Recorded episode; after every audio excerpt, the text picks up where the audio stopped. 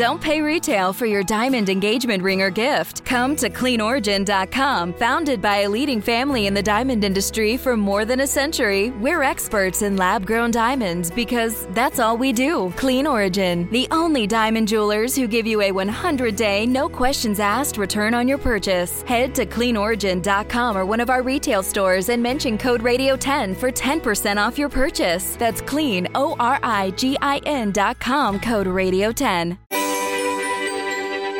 Artificial intelligence continues to make advances in leaps and bounds across the scientific spectrum.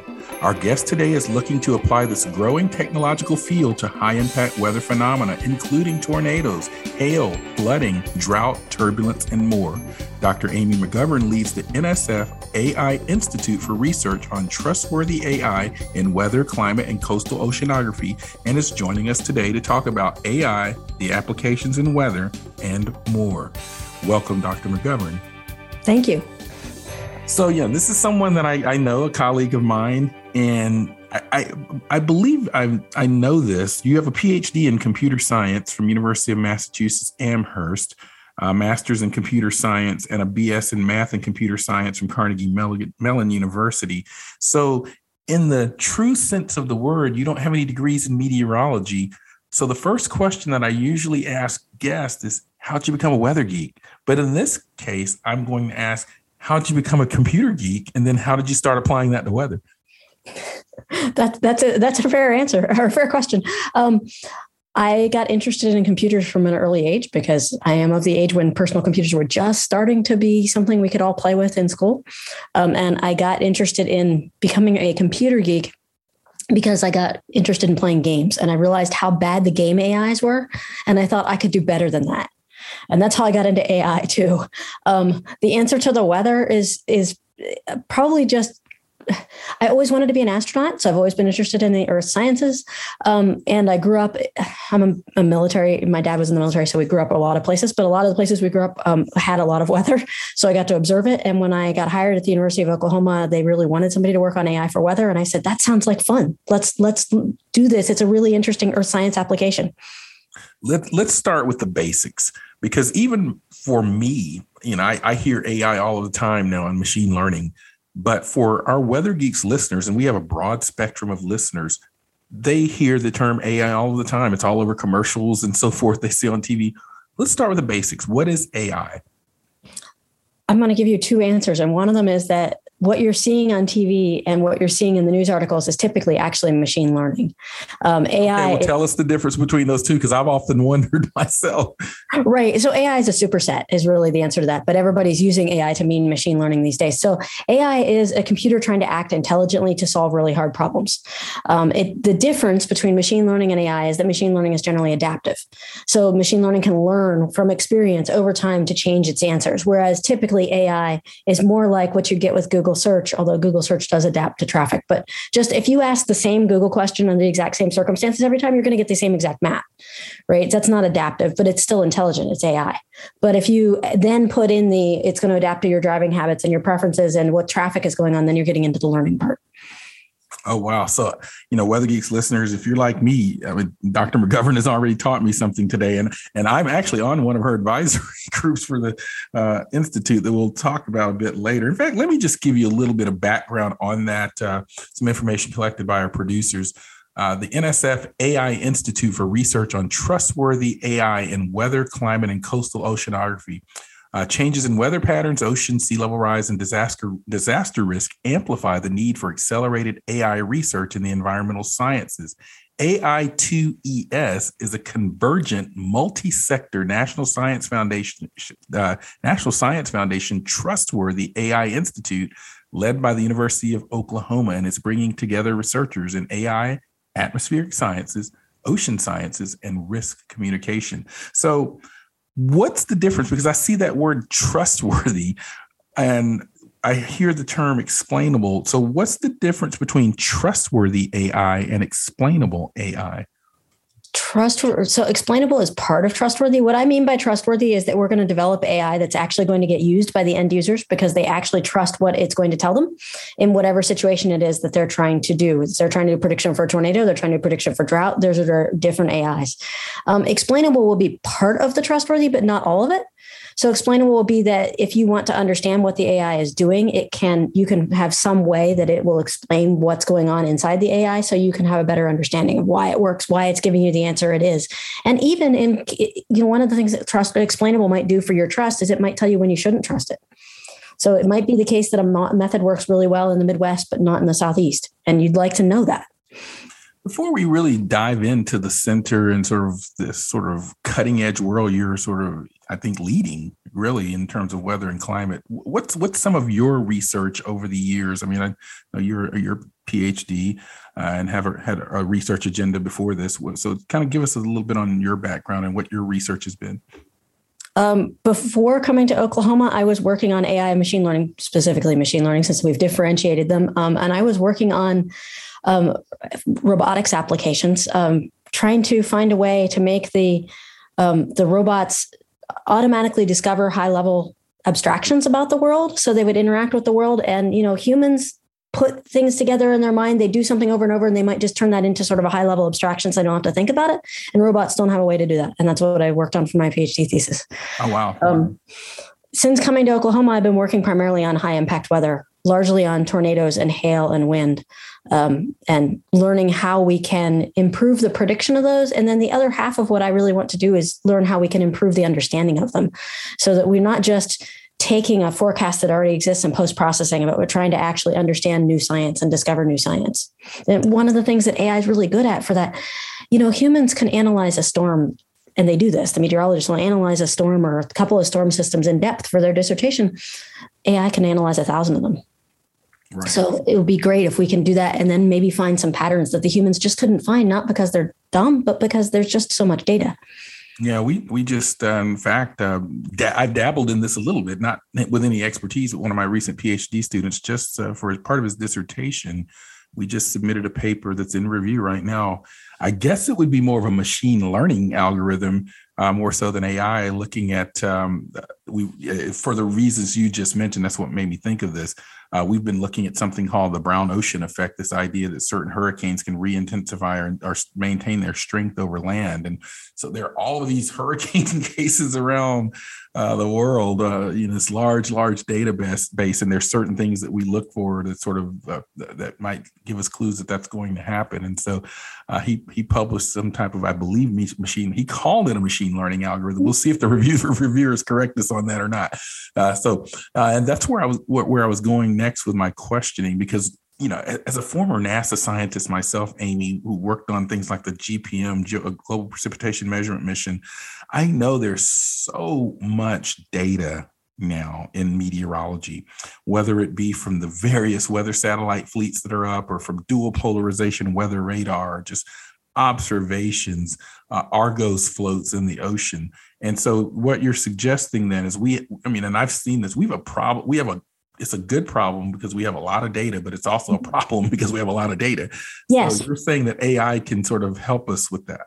Yes. I mean, that's one of the motivations I give when I give a talk talking about the Institute is there's just data overload right now. And humans can't do a great job of sorting through all that data, especially in real time. That's another place AI could help. Machine learning can help. It could identify here's the really important region you need to look at. And here's some of the data streams you might want to look at right now. One of the other applications we've been talking about um, is could is there a way that we could ingest that data in real time and get it turned back around? Like so could you ingest the satellite data and get it into a model using data assimilation? And right now they throw away the vast majority of the satellite data in real time. They archive it, they might use it historically, but not in real time. Could you figure out what's really, really important to ingest into the models so that the predictions are coming in better? Right so that's almost you know I, I, I, my master's thesis before i did my doctoral work was on an optimization algorithm. Uh, we were using genetic algorithms to try to sort of look through patterns in radar data to sort of optimize cost functions to try to find the center of the hurricane and the rain bands and so forth. So in a sense and, and it's perhaps not the same top terminology what you just said about satellite data you got so much data coming in but there's sort of an optimal state or set of data or type of data that could benefit or uh, a model that ingests this uh, information. That's called data assimilation. Uh, eh, rather than just sort of throwing the, the, I guess the kitchen sink at the model, and that can create some inefficiencies in the model operation as well. So you don't have enough computational power to handle all this in real time is part of the problem, right? Yeah, and I think make the high resolution models ingest all this data and give you answers quickly.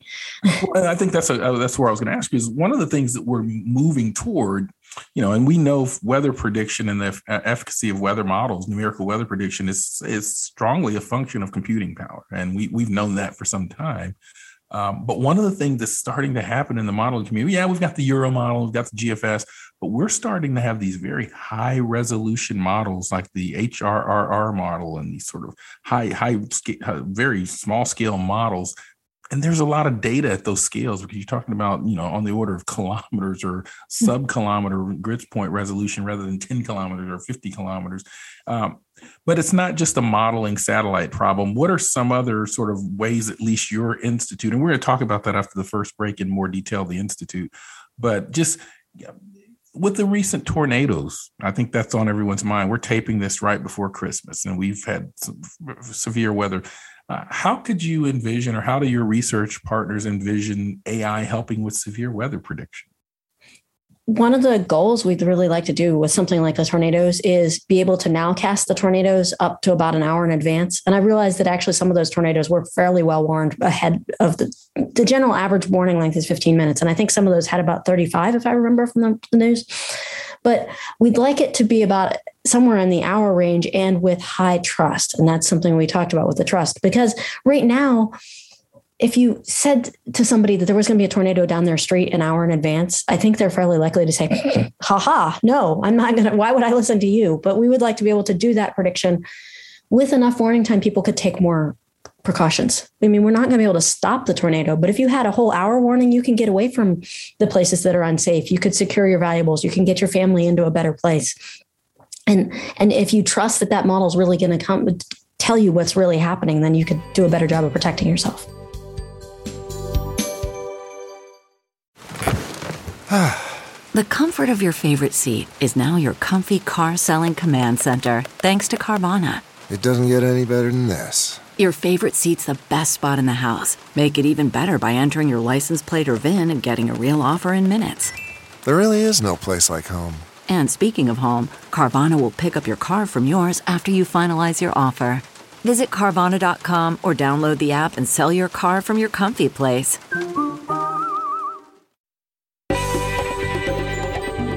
And we are back on the Weather Geeks podcast. I'm Dr. Marshall Shepard from the University of Georgia, and I'm speaking with Dr. Amy McGovern from the University of Oklahoma. Uh, and she is really the, you know, the leader, the director of a new institute, the NSF AI Institute for Research on Trustworthy AI, Weather in weather, climate, and coastal oceanography. I had to kind of get that right. It's a mouthful, and that's probably why they have an acronym. So I understand that coming from my NASA days as well.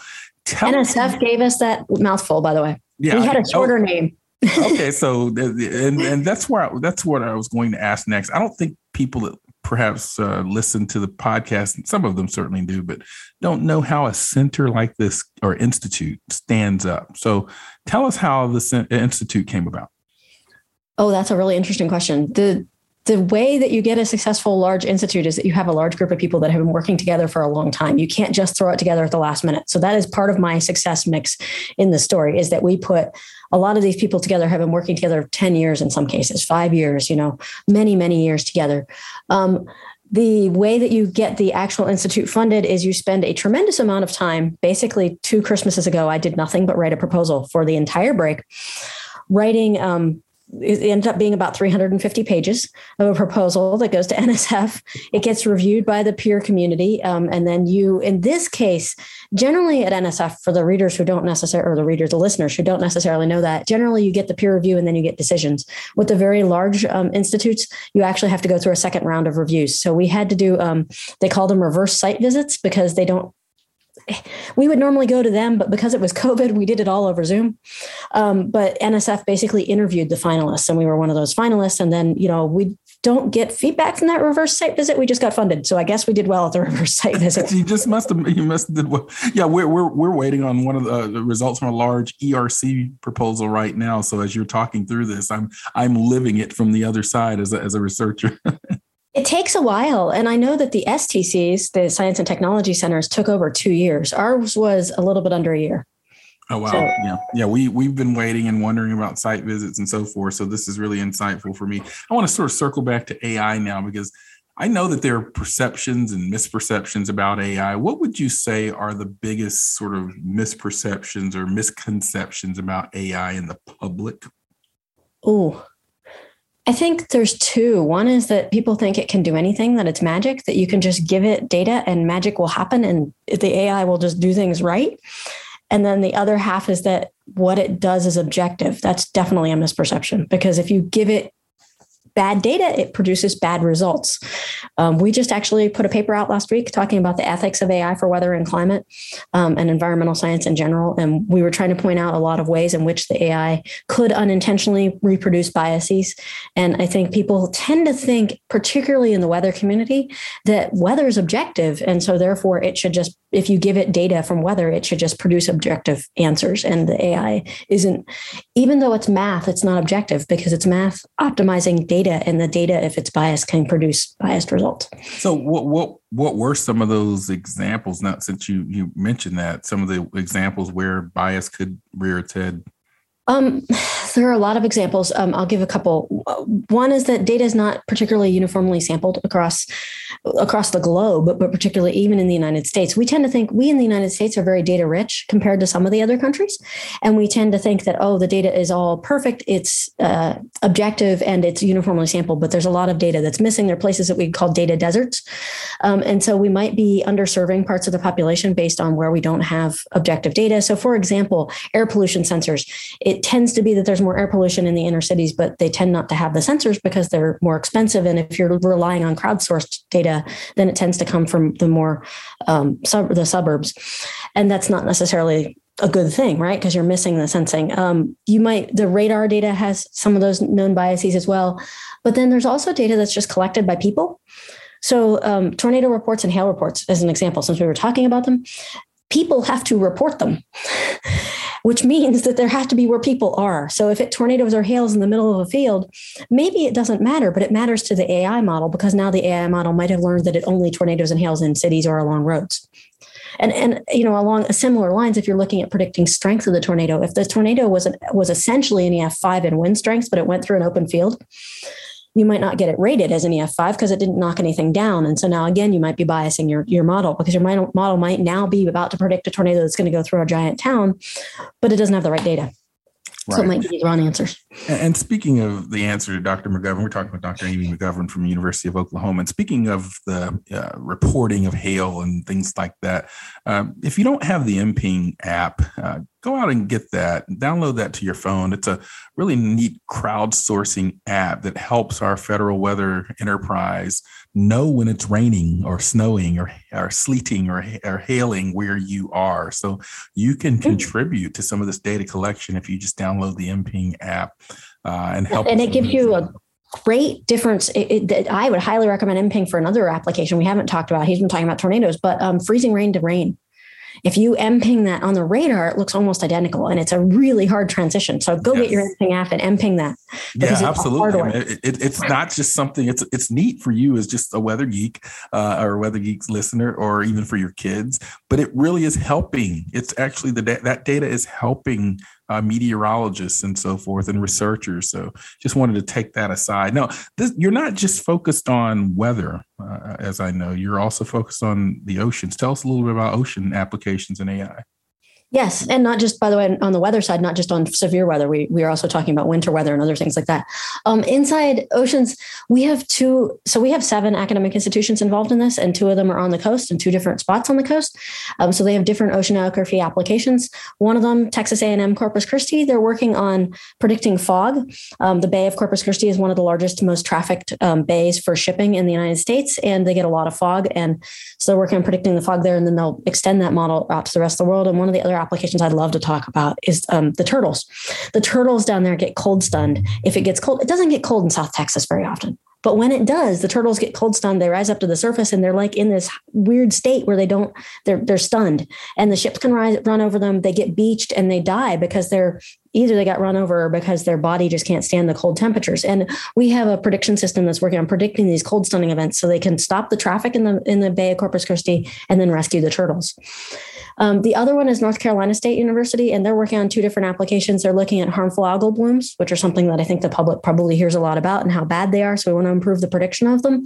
And the other one is something I learned about with the creation of the Institute is uh, these large scale ocean eddies that happen. They are very large scale circulations. They affect the traffic in the ocean and in the in the bay, um, in the Gulf particularly, um, and they last for many months. And so we want to improve the understanding of the creation of those and then the dissipation of them.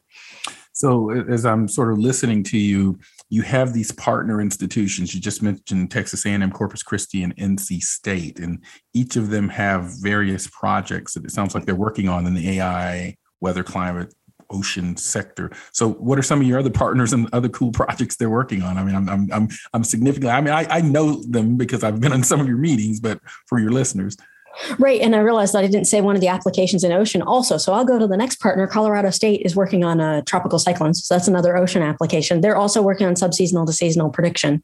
Um, University at Albany is primarily working on winter weather. So we're trying to improve the prediction of like the rain, freezing rain events that we were talking about, visibility, um, and uh, major snowfall events. Um, okay, made me do this all on the spot. Del Mar College is uh, is doing the, uh, the, they're they're a community college and they're doing a significant outreach project for us. They just started um, creating one of the first community college AI certificates, and it just started this fall. Um, we premiered that. Um, and then we uh, just so we have OU that's leading the the convective weather. We already talked about that. Um, University of Washington is helping us with um, risk communication. Um, NCAR is also helping with the convective weather and the risk communication. And then we just added a partner at the academic institution. We've been adding private industry partners as well. And I'd be glad to talk about that too. But um, we added a um, Central Michigan University who's helping us with some of the um, the severe, the hail and the tornadoes. Yeah. And let's, let's, let's talk about that because how are private uh, entities and companies uh, playing into the Institute? It's a really interesting question. Um, we have a we made an agreement with everybody up front that we were going to do everything open source because some of our private industry partners are competitors with each other, um, and so uh, they work together with us. Many of them are working directly with the students and helping to co-supervise projects, and then everything we produce is open source. So if IBM who I know owns the Weather Channel, um, wants to get a product. They, they, don't. They don't anymore, actually. um, okay, they don't own this is what you're saying. They don't own the weather channel and the web pod. They they they're part of the weather company which did split apart. Just, okay. just make sure everyone understands that. Well uh, you know ibm's one of our partners and you know google's a partner and uh, you know vaisala is a partner and some of them have agreements with each other right? But if everything we're doing is open source then they can all benefit from our research without having to just be benefiting one of them. And it's working out really well. We have access to very interesting data and uh, good computational resources and good understanding of what really needs to be done in industry. And then we can help the goal is that we can help really accelerate that transition from the from the research world to the industry world because there's really a big gulf between what goes on in research and what comes on in in actual commercialization. We're also working with noaa with the same goals. You know we want to take this research we really want to make it operational. It's a big gulf to jump CarMax is putting peace of mind back in car shopping by putting you in the driver's seat to find a ride that's right for you. Because at CarMax, we believe you shouldn't just settle for a car, you should love your car. That's why every car we sell is CarMax certified quality so you can be sure with upfront pricing that's the same for every customer. So don't settle. Find love at first drive and start shopping now at CarMax.com. CarMax, the way car buying should be. And we are back on the Weather Geeks podcast. I'm Dr. Marshall Shepard from the University of Georgia, and I'm speaking with my colleague, Dr. Amy McGovern, about AI and all things AI as it relates to weather and climate. And by the way, she, she mentioned ownership. Shout out to Byron Allen, who is the owner of the Weather Channel. And uh, I, uh, I know he's been doing some big things and I'm hoping to have him on on the podcast uh, one day. I know I know we're working on it, but he's he's been moving the needle quite a bit at the Weather Channel. So I want to give him a shout out. Um, now, how you know this is an emerging era area, AI, in weather and climate. I'm the director of a major atmospheric sciences program at a university. So, if someone wants to get into this sort of intersection of AI, machine learning, and weather and climate as a student or even as a professional looking to change careers, what's your advice? What what should they be studying? What should they know? That's an excellent question. I actually, for the student end, just put an uh, EOS, AGU EOS article out. Um, John Allen and I co wrote it. Um, and we were talking about the new curriculums that really need to be developed at the universities that really give you a good foundational understanding of AI and programming, so the computer science end and the high performance computing, as well as the, the the domain knowledge that you need for the domain science. We made it general; it wasn't specific to meteorology, but more of the physical sciences in general. Um, at the more career level, the adult retraining level, I would say there's a tremendous amount of opportunity to learn a lot about this from online resources. So we've been running a summer school for two summers now, and we're about we've got our third one scheduled. Um, there are a bunch of other people out there that are getting ready to do summer schools. Climate Change and AI is doing one. Uh, the NOAA Center for AI, we're working together with them there are a lot of online resources out there that you can take these courses. Their, their materials are available as YouTube videos and then as notebooks that you can download code and try the code out yourself on your data. And I think that you could get a really good start there if you're an adult who's trying to go back and retrain. That's really that's useful information because I yeah, th- these are real, you know, challenges that that we face you know this at universities i mean we you know how you know we see where things are headed with ai and data analytics and big data and so forth and you know our our programs including my own have to be malleable and adjustable to these changes and so i, I am going to google that article uh, that you just mentioned uh, and pass that along because we are actually h- hiring a faculty member in our program right now. Not not in atmospheric sciences, but it's a cluster hire across several departments at the University of Georgia, and I think we need to understand some of those issues. What are you, Amy? I, I consider you, and look, I, you're on some of the highest level boards and committees in this country. I think we share a term on the board of atmospheric sciences and climate for the national academies, and you're you're sought out and you're called upon as an expert in this area. What are you most excited about about the future of AI? And what are you most concerned about? Ooh, I'm most excited that we're going to be able to really transform a lot of the really hard problems. Um, weather, of course, excites me, but actually, I think the applications to medicine really excite me as well. That we could use AI to considerably improve vaccines, our prediction of cancer. I just read an article yesterday from somebody who's saying that they think they can predict breast cancer five years before anybody else can do it. I mean, imagine the applications for AI for healthcare. That's, I think, really, really exciting. Also, self driving cars. I know I should be excited for the weather, and I am, but I think a lot of these other applications also have the ability to save lives um, as well as weather. Well, um, speaking of the self-driving cars, I should mention because we've had a couple of guests on the podcast that have talked about sort of self uh, uh, uh self-driving automated cars, but how they really depend on weather. oh yes, I, I, didn't mention that. At the sides of the roads, and they, they need to see the white lines and these sort of other things that they utilize that depend on the weather and so forth. So I found that interesting. I just wanted to inject that as an aside. Yeah, actually, we're trying to form a partnership. Um, we have a partnership with Google Research, and we're working to form a partnership with Waymo right now um, because they are very interested in what we're doing. And Waymo is doing self-driving cars and yes they very much care about what the weather looks like. One of the other things they care about is the visibility prediction that we've been talking about. Even though we're talking about it on the new york state highway cameras you could do it live on the car. And if you could have the visibility under and also if you could tie that all together and know that you're coming into an area that's you know particularly poor visibility maybe you need to adjust your driving on your self-driving car. I think it's a great idea yeah. Um, you asked the other half of the question, what am I most concerned about? I'm concerned that if we don't do it carefully and ethically and responsibly, that AI is going to be used to perpetuate biases that already exist in the system. Um, it's already been doing that for credit reports, for oh, uh, um, health insurance, for you know, uh, there there's so many ways in which people thought AI was unbiased that it's not. That they didn't understand the implications. This has been written about in a lot of books. Um, you know, it's used to do your automated evaluation, and then it might um, you might get fired from your job. It's used to recommend your judicial sentencing if you went to you committed a crime, and it is more likely to say that black people are more likely to recommit their crime and that's wrong we shouldn't have an ai model that is biased that's affecting the rest of somebody's lives and that's my biggest concern is yeah. that we need to find a way to do it ethically and responsibly so that we are not perpetuating the biases that exist in the system already Yes, yeah, it makes me think about, you know, we're doing some work right now on urban heat and how historical redlining practices from decades ago may have created sort of these places where people in cities are disproportionately exposed to heat. So when you said that, it made me think about sort of uh, AI redlining in a sense uh, that's going on because you're sort of auto- automatically and objectively, quote unquote, based on the, I guess, the rules of engagement used in the AI algorithms, creating these biases.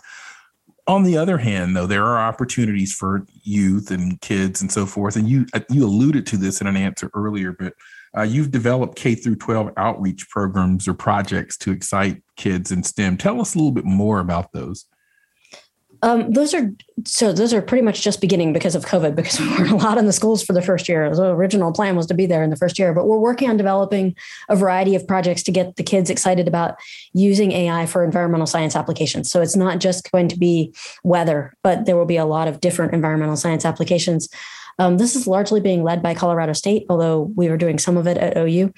Um, primarily at OU, we're doing primarily high school students. I think at Colorado State, they're going down into the middle school as well. So trying to show them ways that you can develop a really simple AI algorithm and use it to change the world, get them excited about it. I want them to see that they could become somebody who could change the world. They could become a developer of this and they could really make a positive impact. That's another thing to tie us back into the biases. The more you show the middle schoolers that this is something that environmental science and computer science is something they can use to make a positive impact in the world, the more likely they are to be interested in it. That's about when they're starting to lose their interests. And we typically lose more of the underrepresented groups at that age because they think, well, I want to go make a positive change to the world. There's plenty of books to show this, and then they can't. And they think they can't. They get stuck into studying the math and the theory, and they don't understand the applications. So we're trying to develop something that can hopefully spark that interest and keep that interest so they can see I could use this, I could go improve this thing that my community really needs.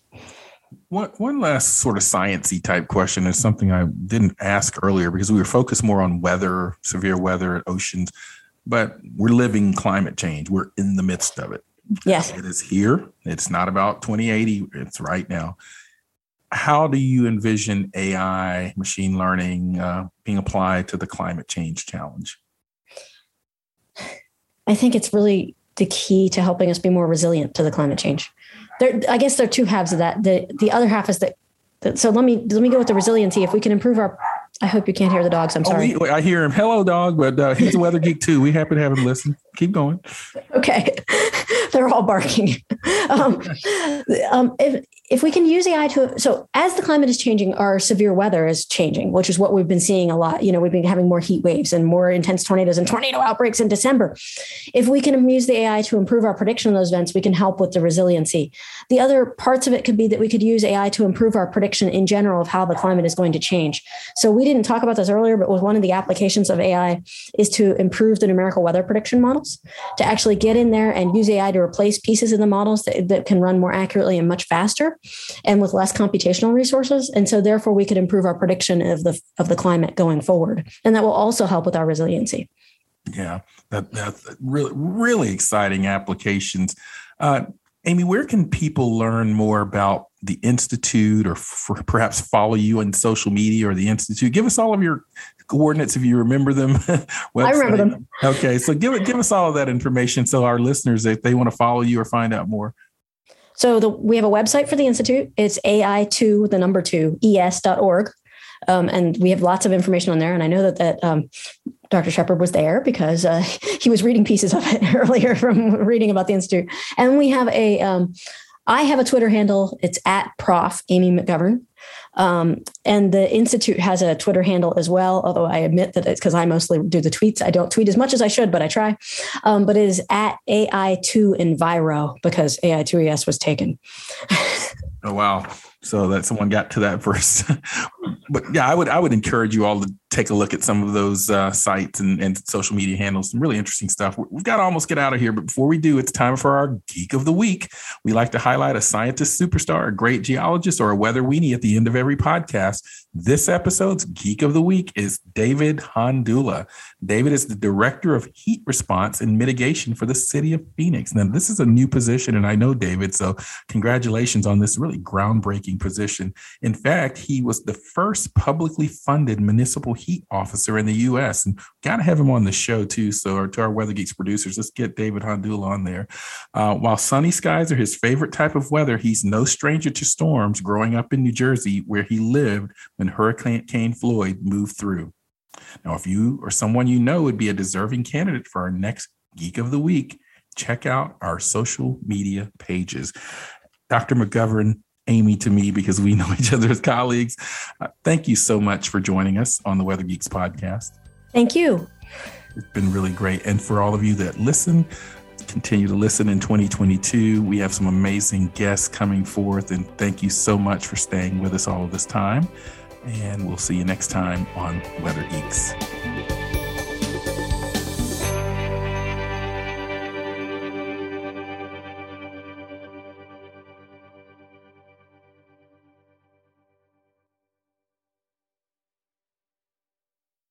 Support for this podcast and the following message come from Corient. Corient provides wealth management services centered around you. They focus on exceeding your expectations and simplifying your life. Corient has been helping high achievers just like you enjoy their lives more fully, preserve their wealth, and provide for the people, causes, and communities they care about. As one of the largest integrated fee only registered investment advisors in the U.S., Corient has deeply experienced teams in 23 strategic locations. Corient has extensive knowledge spanning the full spectrum of planning, investing, lending, and money management disciplines. Leverage Corient's exclusive network of experts to craft custom solutions designed to help you reach your financial goals, no matter how complex they may be. Real wealth requires real solutions. For more information, connect with a wealth advisor today at corient.com. That's C O R I E N T.com. Corient.com.